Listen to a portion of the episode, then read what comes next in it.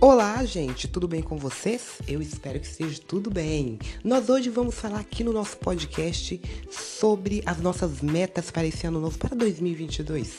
Já está começando a cumprir algumas?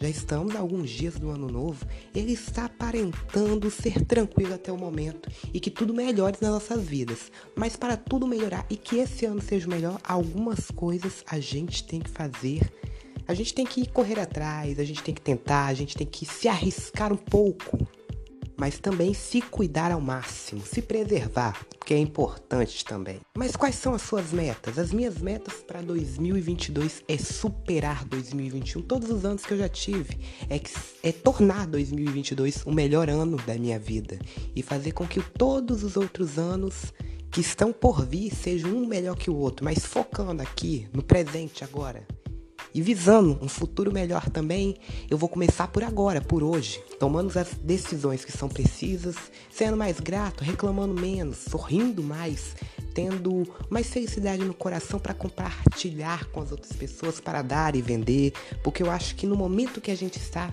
é necessário. É muito preciso que a gente cuide do outro, cuide de nós mesmos.